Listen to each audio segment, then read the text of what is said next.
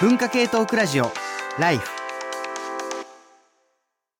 文化系トークラジオライフ。今夜は2023年最後の放送12月24、えークリスマスイブからまたいで25というタイミングで文化系大忘年会2023今年のプチ反省ガチ反省というテーマで反省をテーマに選んだことを反省だみたいな まあ流れになっているんですけれども、ただ本当に今日はあの、なんというかしっかりあの自分のね、そのことについて書いてくださってるメールがもう多いので、あの今日あの出演者の皆さんでこれはちょっとあのもう今のうちに読ませてくれというものをあったらもうどんどんあの残り時間も少なくなってきたのでね、あの入れていただければと思います。あのっていうかいいですねいいっすねじゃないいいっすねじゃないんで入れてくれ僕一つね読ませてください。えーこの方、鳥取県産メガネ、鳥取県米子市の方ですね。ライフクルーの皆さん、スタッフの皆さん、いつも楽しく拝聴しております。ありがとうございます。私が今年反省したいことは、連日放送されていた大谷翔平選手のニュースについて素直に喜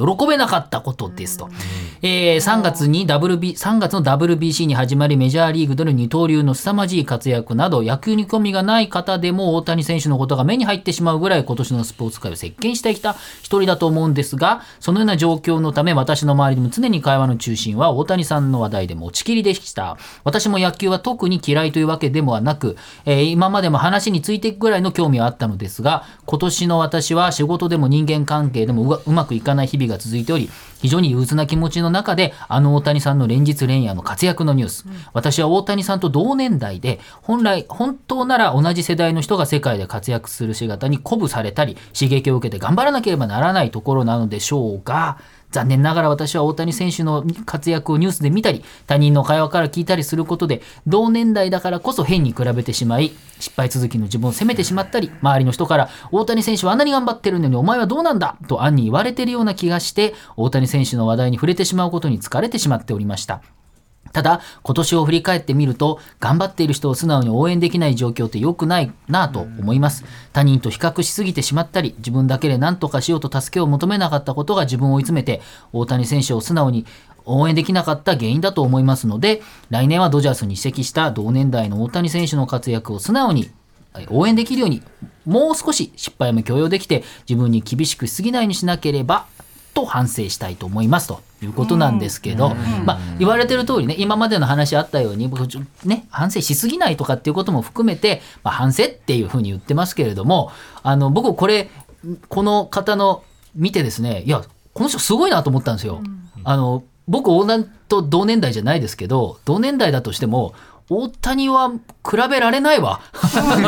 私も同じこと思って だって憧れてるのやめてるじゃないですかこの方あまあ鳥取県産メガネさん。だから大谷さんを大谷選手をライバルだと、まあ、そうそう。思ってて同じフィールドに立ってて大谷さんが言ったことまさにやって実践してるって思って感動しました。憧れるのやめましょうれやめましょう。うん。だって、あの、あの人見て、僕あんまり野球とか詳しくないけど、もうなんか見た瞬間に、む無理じゃないですか。ああれは絶対できない。あと、超恵まれた体格みたいなものもあって、あと、とんでもない努力しているっていうのもよくわかるじゃないですか。あんなもん無理だよって思うと思うんですよ。無理無理無理無理みたいな。だ、だけどこの人は、それを、こう、ある、いい意味で比べたって。そそそういう自分もいるんだっていうことはちょっと気づいていってもいいんじゃないですかね。あの、あんまり反省しすぎてもあれだって話だけれども、僕、ちょっとそれすげえなと思ったんですよね。えっと、山本ポテトがちょっとおすすめしたい、この鳥取県産メガネさんにおすすめしたい記事があってですね、記事は、はいい、あの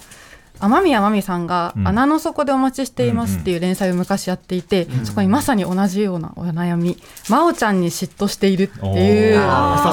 浅田でこれは天宮真美さんがあの、まあ、え読者から寄せられた手紙っていうか、まあメールに答えるっていう形なんですけどまさに同じような内容なんですよね。自分は嫉妬深い人間であの浅田真央ちゃんに嫉妬してしまいますっていう。でそれに雨宮さんがどう答えたのかっていうのもちょっとあ見ながら、読んそうそうぜひ読んでいただきたま、いと思います。まおちゃんに嫉妬してしまいます。うん天宮まみさんとかで調べれば出てくるかそう。ですそうです。なるほどね。えっと、穴の底でお待ちおしてます。待ちしております。天宮真美さんについてはそれこそボツさん、あの藤谷さんとかとこの間記事、まあ、書かれてましたけれども、やっぱりこうなんか目先のことじゃなくて先人のあの生きた証を振り返るって大事な気はしてきた。反省っていうなら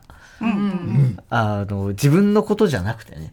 あの振り返って顧みる先人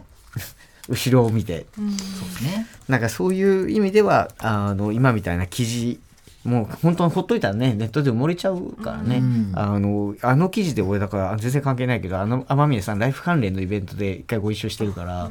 そうあのああそうだったわとかいろいろ思い出したんですけどっていう話が気になる方は検索してください 言ってください。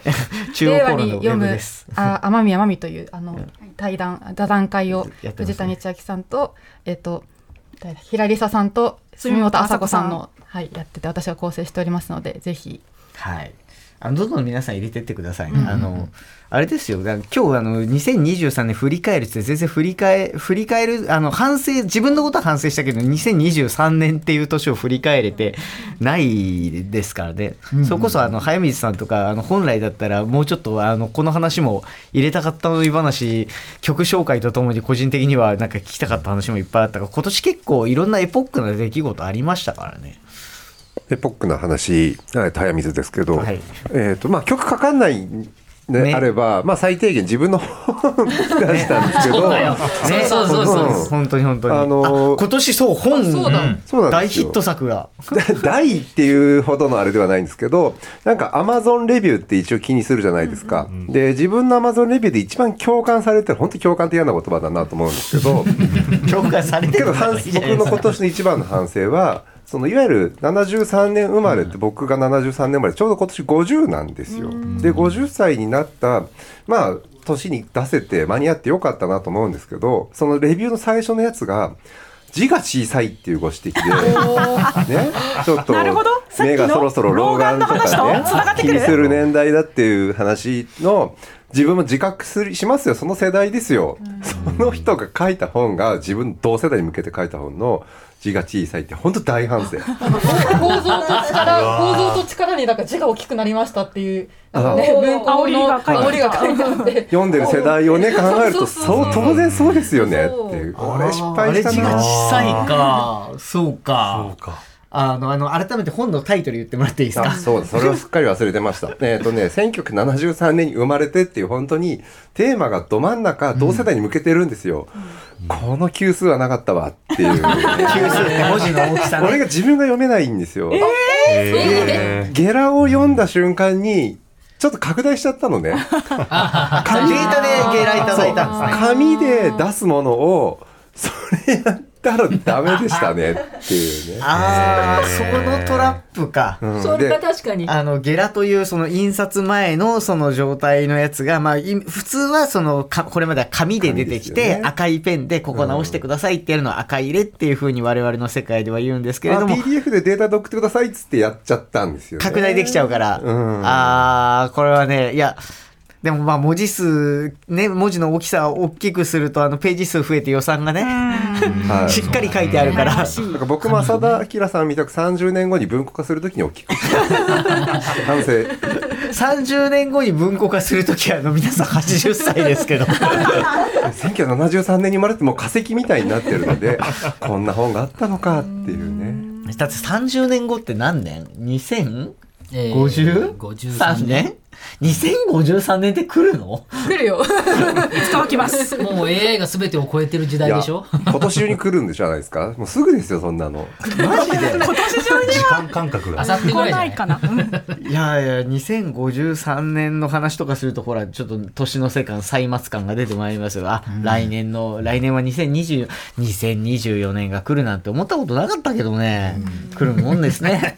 本当に。いなんすか今の やだっていいっすね。いやもうもう喋ってるのがさもう21世紀生まれが当たり前だからさ今。もうあっという間、あっという間にもうなんか2030年40年ってなっていくんだろうなと、まあ、思いますけどねこの年になるとね。あの言ってることがどんどんじじくさくなっててよくないあのどんどんもうあじゃあポテトさん、ねえっ、と流浪の広島人さん。はい。私の今年のプチ反省は KBS 京都のラジオ番組「はまぐり顧問の編」に塚越健二さんがゲストで出演された時メールを読んでいただいたのに11月の文学フリマで私のライフを買った時塚越さんに声をかけなかったことです。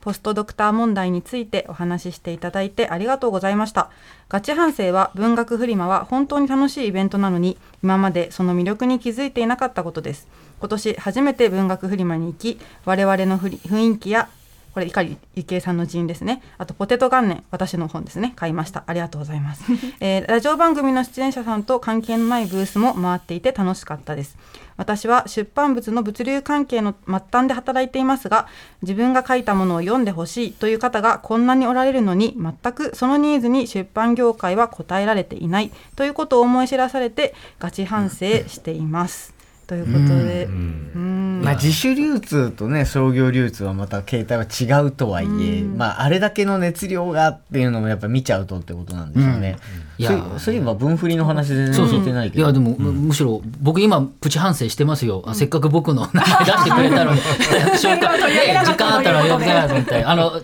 記憶はしてたチェックはしてたんですけどね「あの流浪の平和島人」あこれ KBS 京都で夏にですね「あのはまぐり顧問の編」っていう番組に出たんですけれども、あこれ隅田隆平さんってあの方がやってる番組ででこの「ライフ」で僕があのメインやった時に一番最初に僕がその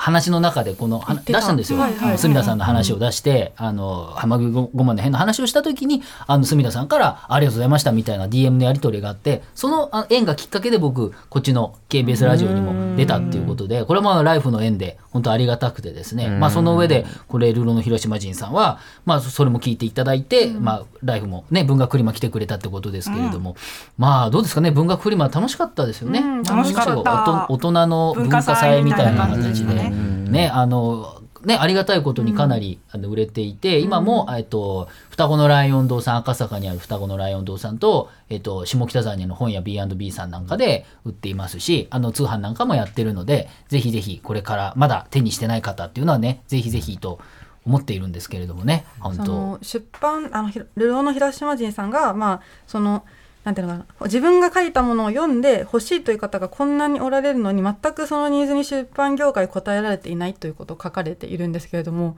これってなんか結構難しい話だなと思ってこれは答えるべきなのは出版業界なのかなとかなんかいろいろなんかこう読みながら考えてこの分振りのニーズっていうのはね。ななんかねちょっとまた独特のものがあるような気がするんですけど、うん。さっきのうん。真ん中ぐらいでしてたお話ですると、X で書くと炎上するかもしれない。怖い、うん。けど LINE だけだとちょっと物足りないから分振りという場で試しましょうっていう方が多分多い気がするのでうん。うん。うん。うん。これ出版を公の出版に載せてしまうとまたちょっとこそれは怖いなっていう人も多いんじゃないかなっていう気がしますね。特に日記とかを出されてる方はそういう感覚ちょっとプライベートのものを少し出すっていう感覚が強い気がしますね。うん。メロン先生この辺どうですか、でもこれはでもそうですね。全く答えられていないということを思い知らされてでもあの部数が違うからあの そう言われても、あの多分その出版社が反省して出しますって言った瞬間に、赤字になるよ全員。じゃあこれは逆に言えばもうあのペンディングあの反省しなくていいこだから出版社出版業界の本当商業出版がやるべきこととインディーズがやるべきことは違うのでそれ反省する必要はなくて。別の場だから。その1万とかのオーダーと500とかのオーダーって違うじゃんやっぱ。そこが違うので全然。じゃあ我々もこう反省っていうこと一つの言葉にもいろんなタイプがあるから、うん。これは自分の反省あるいは社会の反省、あるいはこれは反省しなくていいとあの切り分けようとかね混ぜるな危険なこともあったりするから、そういうところ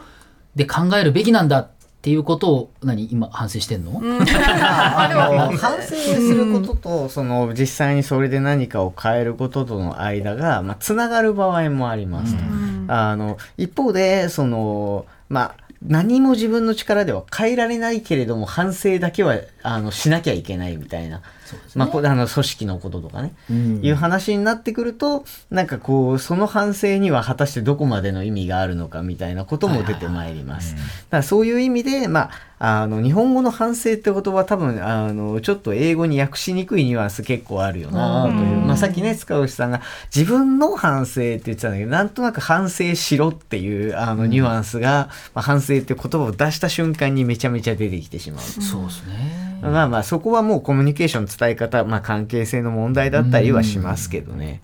あともう一個読んでいいですか？モンブランさん今年反省することはまたやってしまったことです。どうしても妥協ができないからこそいろいろと考えてしまって結局手がつけられずに終わってしまうということをずっと繰り返してしまい今年今年もやってしまいました。修士論文の研究を完成させられずに残り1年になってしまいました。完璧主義なところがあり、うまく有限性を持たせられない。もっと簡単に考えればいいもの、これでいいのかと不安になり形にできないでいる。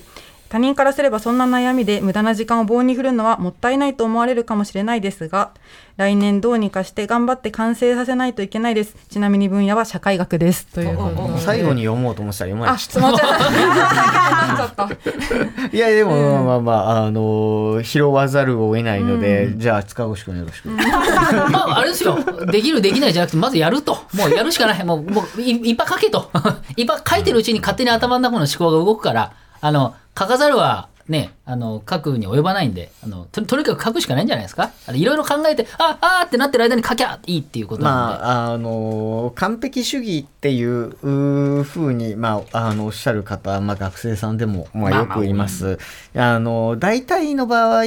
の今まで経験してきたところで言うとあの完璧にならないと書き出せないですね、構想がね。そうそう。あのいいから書けっていうのはまあ、それもあるしそのまあ構想をに遊びを持たせないと実は書き始めてからも完璧な構想って文章にできなかったりするので。いやでもそれも難しくてあれ確かあのなんだっけあの浅井亮のあの映画えっ、と何者？何者の映画の中でその,、その頭の中ではみんな100点だって言ってて、要するにそのとにかくあの泥臭くても何かやるやらないでいろいろ上から批評だ論評だすると結局何もしてないことと一緒になるみたいなセリフもあってそこも僕は結構感じることあがあって。れちなみに社会学批判だからな。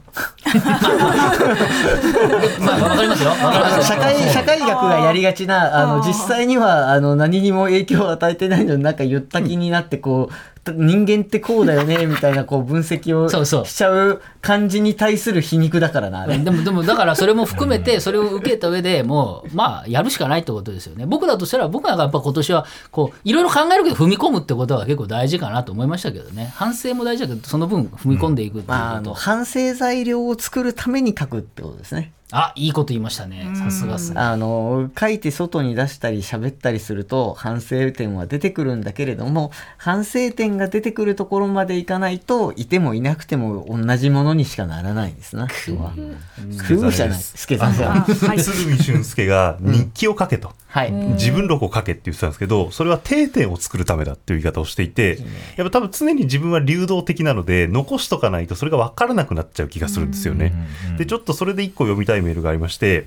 えっ、と、地下の妖怪さんという方で、えっ、と、ちょっと途中、ぬかしぬかしになっちゃうかもしれないんですが、えーこんばんは、楽しく拝聴しています。えー私のガチ反省は学生時代に後輩を殴ったことです。運動部の大会中に部員の仕事を、えー部員の仕事をせず、彼女とイチャついていた後輩を何とか注意し、動くように要求したのですが、応じてくれませんでした。それに腹が立って彼女の目の前で後輩の頭にパンチしました。当時自分は悪いことをしたという認識がなく、周囲から責められることもありませんでした。当時私は部内で上の方の立場だったので、批判しにくかったのかもしれません。えーでまあ、その後この方の反省が続いてまして、でえー最後に当時ももちろん悪いことでしたが今なら自分はもっと厳しく処罰され、えー場合によっては警察沙汰になっているかもしれませんね、えーでその卒業後はその後輩と会うこともなく今まで謝罪していません、えーで以上は今年の出来事ではありませんが今年も反省していることですと結ばれていてこの今年もっていうところが僕はすごく大事だと思っていて、この僕ら今日今年の反省って言ってるんですけど、まあ、ただただそのデジタル的に区切ってるこの年1年っていう区あの期間で反省してるんですけど多分反省ってそういうものではない気がするんですよね。なんか自分なりに何か意識的にここで反省をするっていう定点を設けてでそれを次にどう生かすかっていうことを考えながらそのさっきの身を投じるっていう話もありましたけど多分そこに生かしていかないといけないなということでちょっとなんか僕も今年1年何だっただろうとか考えてたんですけど本当は継続的に考えなきゃいけないし自分で絶対はこれこのことは反省して忘れちゃいけないっていうことをなんかぜきちんと自分なりに積み重ねていかないといけないなということをちょっと気づかされたメールでした。なんか今回、あのね、こうやって、まあ書きにくいことをこう文字に、まあ、するのもなかなかしんどかった方も、まあいるとは思うんですけど、なんか、あれですね、反省することと反省を口にすることの間のなんか区別はつけたいね。なんかこう、今、ほら、まあつながりがなんだかんだという時代だからさ、反省を口にしないと反省してることにならないみたいな。でも、多分この地下の妖怪さんって、人の前では多分口にしてないけど、ずーっと反省するわけですよ。で、いや、思うのよ。お前反省してないじゃんっていう言葉って、そういう人のことをものすごく踏みにじるなと思って。あの、なんかこう、多分、我々は生きていれば後悔も反省もいろんなところで出てくるんだけれども、なんかこう、やっぱこういうね、もろもろ表明社会だと、なんとなくこう、自分の中ではずっとモヤモヤしていたみたいなものが相手にあるかもしれないのに、なんかそこをこうすっ飛ばして、あの、お前この間もやってないって言ったじゃないか、みたいな感じにね、どうしてもなりがちだし、えーしかもまあそれも、まあこの場合はね、その感情でちょっと後輩を殴ってしまって、えそれがまあ、あの、よくよく考えてみれば、まあと、今で言えばとんでもないことだという話なんだと思うんですけれども、なんかこう、それ、もう自分自身のこう認識の変化も含めて成長じゃないですか。で、そうやって成長していったら今度は多分次の段階で、あ、もしかするとすごいこうひどいことをしているやつも、まあ次の段階ではそれはすごい後悔して反省して変わる人になるかもしれないみたいなね。なんかそういうふうにお互いを信じるために自分を反省していければいいのかななんていうのをちょっとこうこういうのを見ると思いますよね。こう我々は大丈夫にはなれないけれども大丈夫になろうとして後悔し続けることができる。あのね、明日はヒノキになろうっつっていつまでもヒノキになれないあのお話もありましたけれども、あの、まあでもなろうと言い続けないと変わりませんからね。なかなか、大事ですねなかなかいい話、いい話なのか、それは。あの、という、あの感じ、あ、そうか、この時間、今54分30秒、確かにあと、えっと、4分半ぐらいで、こっからもう一本メールぶっ込むのは怖いな、みんなな。はそう。うんそれはそう。先に言うことを言ってからにしましょう。先に言うこと告知あれ、ああのあれですよ。途中で、えー投げたプレゼントのやつ、あと、はいあとね何分かありますよ、ん。あそうですね。あの、まだよ4時まで募集してますからね、でこの後の外伝、えーでポッドキャストで配信されるやつで発表しますね中継の方はそのままですとかまあ今日、あのあれでねスポンサーついてくださったバリューブックスさんのありがとうございます。ありがとうございますありがとうございます。ありがとうございます。あのね働き者ラジオラジオトートバッグありがとうございます。お伝えしましたけれども、あのみたいな感じで今日はちょっとねあとメロン先生の,、はいあのプレゼントもありましたからねあの本当にちゃんとあの聞いていたという皆さんぜひまだまだ間に合います。ご応募お願いしたいと、えー思って、えーおります。というところでまああのじゃあエンディング読みをしてればいいのか？なんかもうぜぜひじゃねえよ。あの生放送でまあ本当生放送なんですよ。収録とかじゃないんですけどね、えー文化系トークラジオライフというね番組でございます。文化系大忘年会2023、えー今夜の放送内容ポッドキャストでも配信してえーまいります、まあ、Spotify とか、えー、Apple などなどなど各種配信プラットフォームで文化系トークラジオライフ、えー文化はカルチャーの文化ですね。文化系トークラジオライフと、えー検索フォローしていただければというふうに思います。あの、チャンネル登録ってするんですかね？YouTube か、それは。ポッドキャストでは、あの、本編に続いて、この後、あの、ライフ外伝というやつを収録して、まあ、そこでね、プレゼントの発表もしていこうと思うんですけれども、外伝収録の様子、YouTube ライブの方で動画生中継しますので、まだ、今お聞きの方で頑張れるという方、どうぞお付き合いいただければと思います。詳しくは番組の X、旧 Twitter アカウント、ライフ954の方をご覧ください。そして、えーライフ、えー偶数月、最終日曜日の放送になるという感じなんですが、次回の放送がですね、ちょっとイレギュラーで3月3日になります。3月3日あの2月25日ではなくて3月3日になります。えーと、3月3日日曜日深夜1時からの、えー予定になっております。テーマなど詳しいこと、えーウェブサイト、それから X のアカウントの方、えーチェックしていただければというふうに思います。番組ね、お聞きになった感想なんかも life.tbs.co.jp までというふうにお願いしたいと思います。文化系トークラジオ、ライフ。文化系トークラジオ、ライフ。この時間は、より良い本の循環を目指して、バリューブックスの提供でお送りしました。文化系トークラジオ、ライフ。いや、なかなかね、やっぱりこう、いろいろ続けて、いくと、やっぱ反省、今日のね、放送でも反省すべき点、ただ、あの、あれも読みたかったなとかいろいろ、まあ出てまいりますけれども、反省しないと人は、あの、前に進めないし、反省していると信じて、えー人が変わる瞬間をね、待つというのも世の中大事なのかもしれませんが、最近今年、それこそね、いろいろと、まあ指導の、学生の指導の仕方なんかも含めて、まあ考えをいろいろ巡らしていると、なかなかこう、そうそう簡単に、あの、自分が一人変わってもなと思うところもあって、結構やっぱこう学生に、あああだこうだと指導するんじゃなくて、まずは信じて任せてみるみたいな、あことを割と最近はやることがまあ多くなっております。なんかこう、人にちゃんとね、あの、発言する場所とかを譲って、あ聞くよっていうして姿勢でいることが大事なのかなと思っていると、なんか俺もここでずっと喋ってんのやっぱおかしいなとずっと思っていて、あのーうん。多分もうこのマイクのこの位置で喋るのは俺も今日最後かなと思ってるんですけど、あのやっぱり自分の中でいろいろ反省する中でやっぱりいろんな人がこう出てきていろんな自分の話をできる環境がこのライフのいいところなのでそこにちゃんと場所を空けていくっていうのが自分の中ではやっぱり一番大事なのかなというようなことを、まあ、今年の最大の反省として、まあ、思ったりもうしております。まあ、あの、仕事なんで呼ばれたら行くんですけど、あの、ということも、まあ、あり、個人的には、まあ、いろいろと十数年、えーお世話になったライフではございますが、なんか、なんかこう時代の変わり目に合わせてライフもそういう感じに変わっていくといいのかな、なんてことを思ったりしました。まあ、それも含めて、えーそろそろ今夜はおしまいの時間でございます。文化系トークラジオライフ。ここまでのお相手は鈴木健介でした。それではまた。文化系トークラジオライフ。